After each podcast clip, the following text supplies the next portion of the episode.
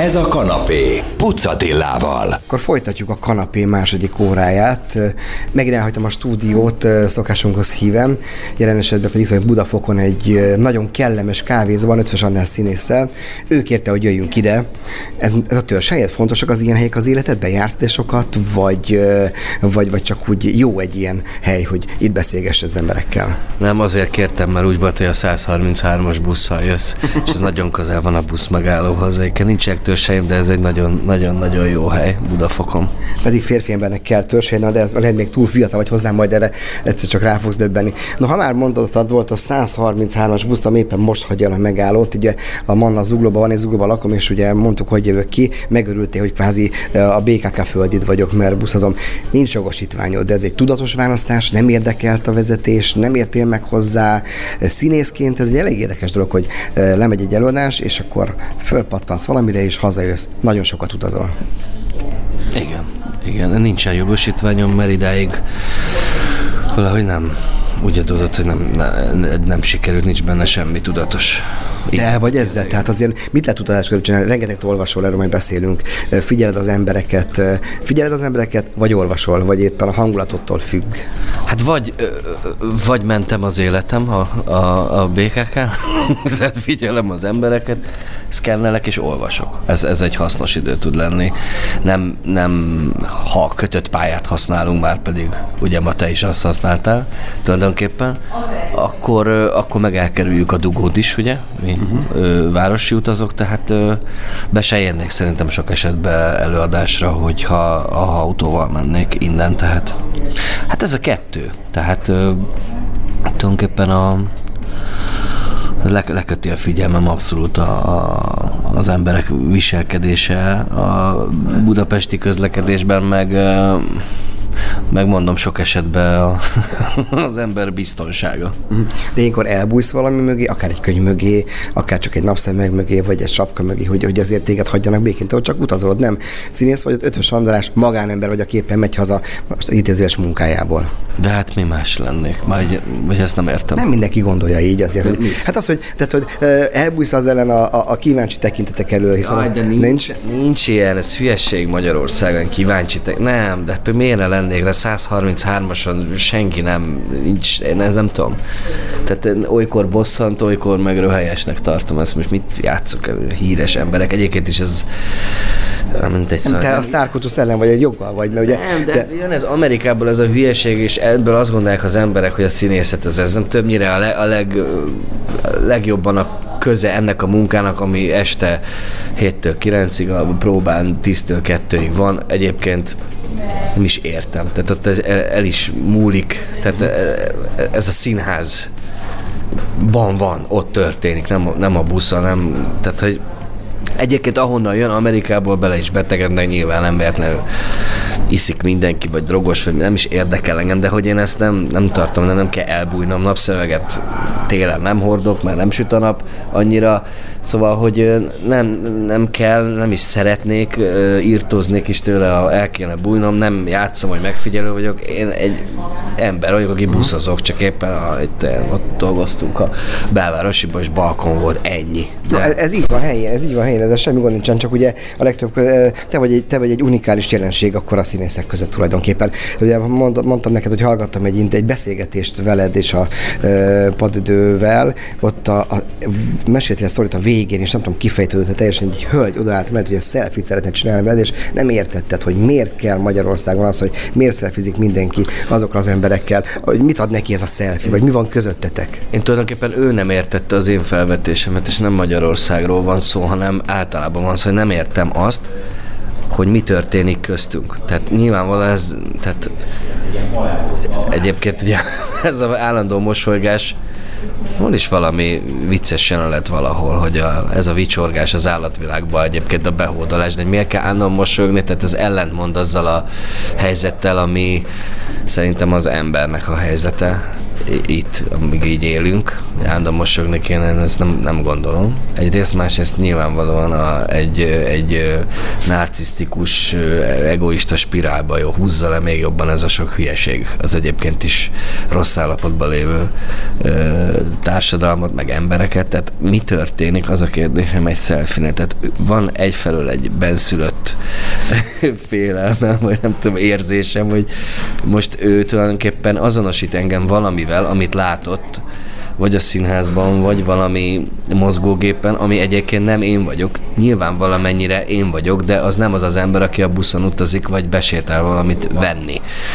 Kettő, miért jó neki, ha én tehát nem is ismerjük egymást, mi történik két ember között, hogyha én belemosogok az ő kamerájába, ez, ez nem igaz, és összebújunk, miközben nem is ismerjük egymást, tehát hogy valami végtelen ösztönösen azt érzem, hogy taszít ez a dolog. Magamat se nagyon szelfizem, nem tudok vele mit kezdeni ezzel, amit csinálnak az emberek, ez miért jó, hogy ándan.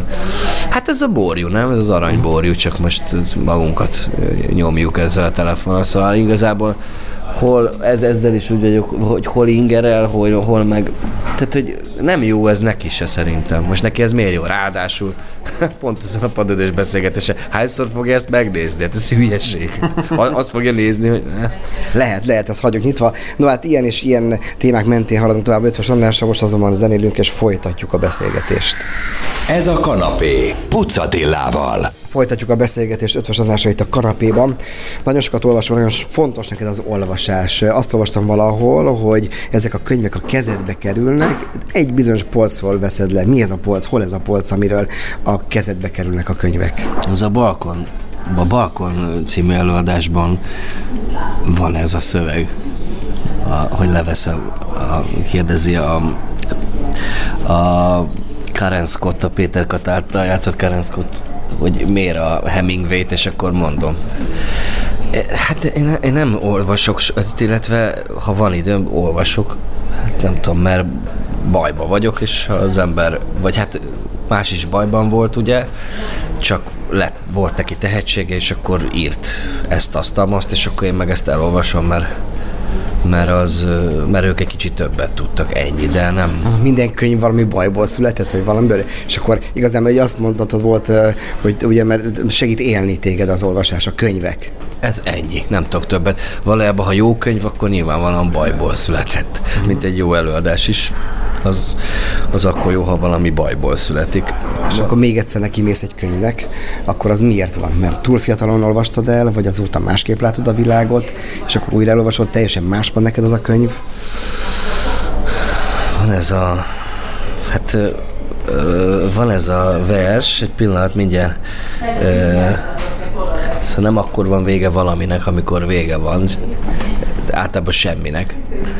Hát ez, ez érdekesen van bizonyos könyv, hogyha ami elkezd, elkezd hatni, és nincsen vége, de nem úgy nincs vége, hogy ő befejezte, meg nem az, hogy az oldal újra olvasom, meg vannak bizonyos részek, amik annyira valaki azt írja amit én él, élek, tehát egy olyan lét élményt fogalmaz meg, amihez közön van, de nem tudom én megfogalmazni, uh-huh.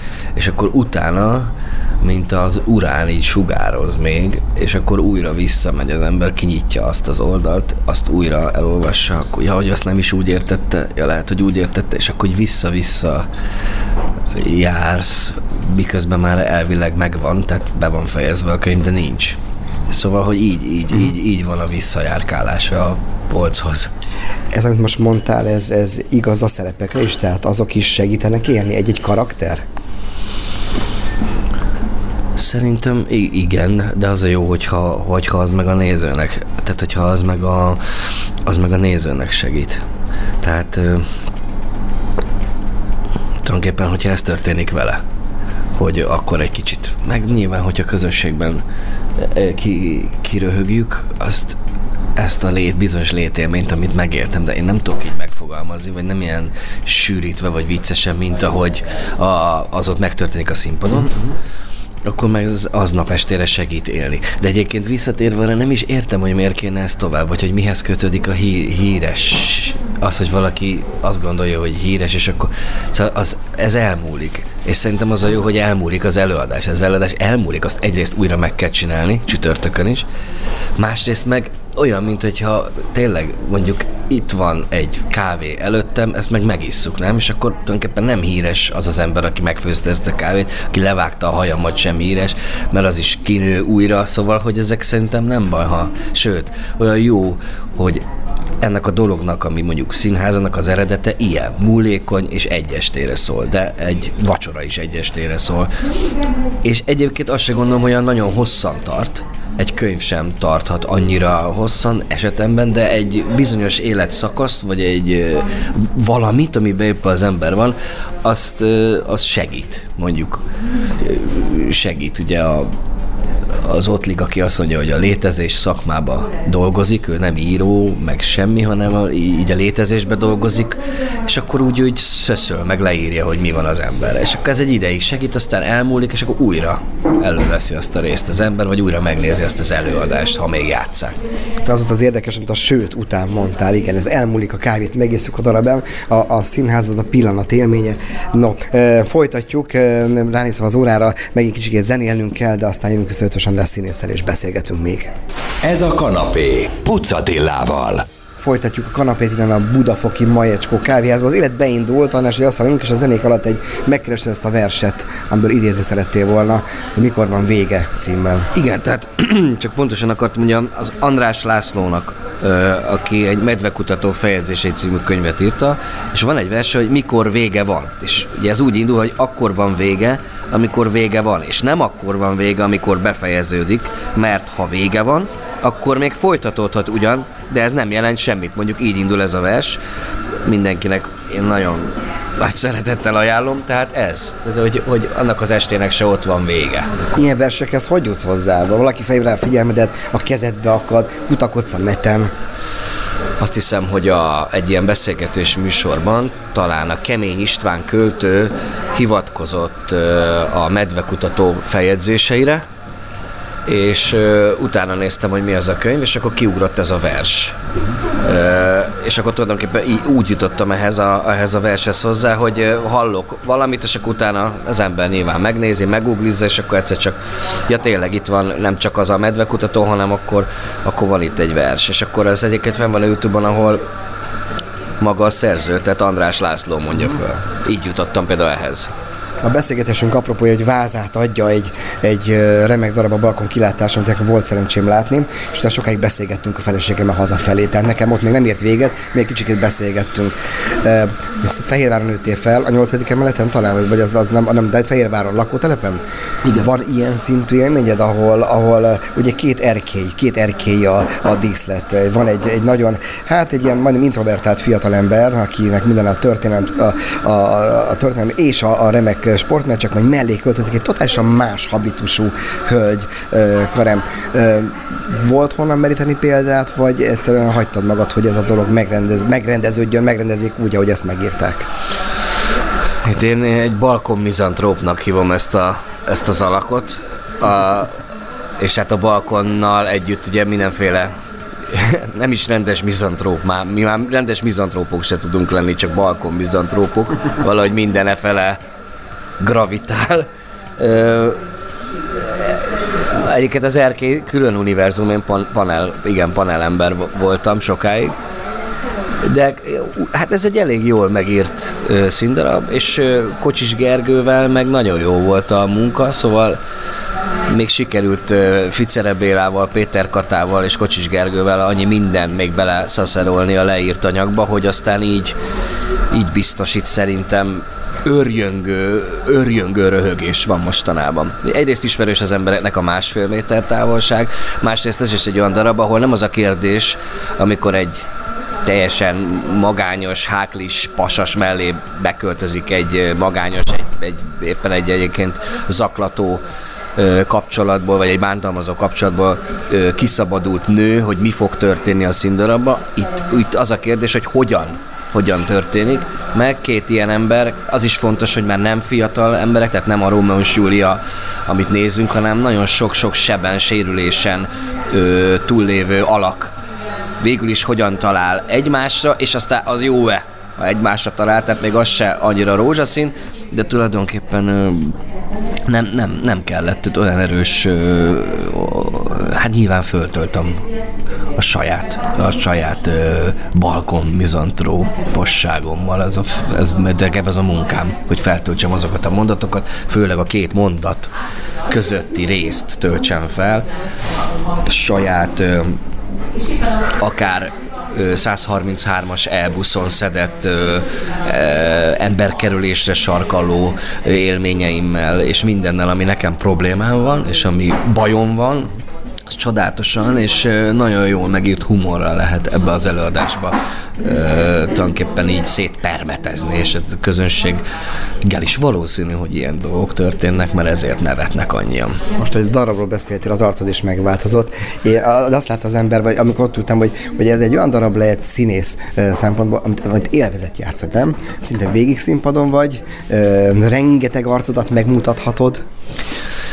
Igen, de tulajdonképpen nem, nem, nem, egész egyszerűen én nagyon szeretem azokat az estéket, amikor mondjuk nem vagyok végig színpadon. Például volt egy volt egy előadás a katonában még a fényevők, amiben egy úgynevezett Jakov Trosin nevű alakot kellett játszani. Ő nagyon ritkán bukkant fel, ez a furcsa alkoholista ember, de én őt mégis nagyon szerettem. Tehát egyébként nem tudnám meghatározni, hogy ennek az első pillanat az utolsó élvezetes ezt a darabot játszani, és nem is azért, mert sokat vagyok, meg nem azért, mert sok mindent megmutathatok, egész egyszerűen azt érzi az ember, hogy az első pillanattól kezdve létrejön egy, egy ilyen körkapcsolás a nézőkkel, és ez egy, ez egy ilyen, nem tudom mi, ez egy ilyen a, a, a hullámok lovasa az ember. Szóval, hogy tulajdonképpen egy önfelett beleugrik az ember a medencébe, és ezt a végén ki, ki szállódik belőle, de ilyen érzés. De mondom azért, mert a, a,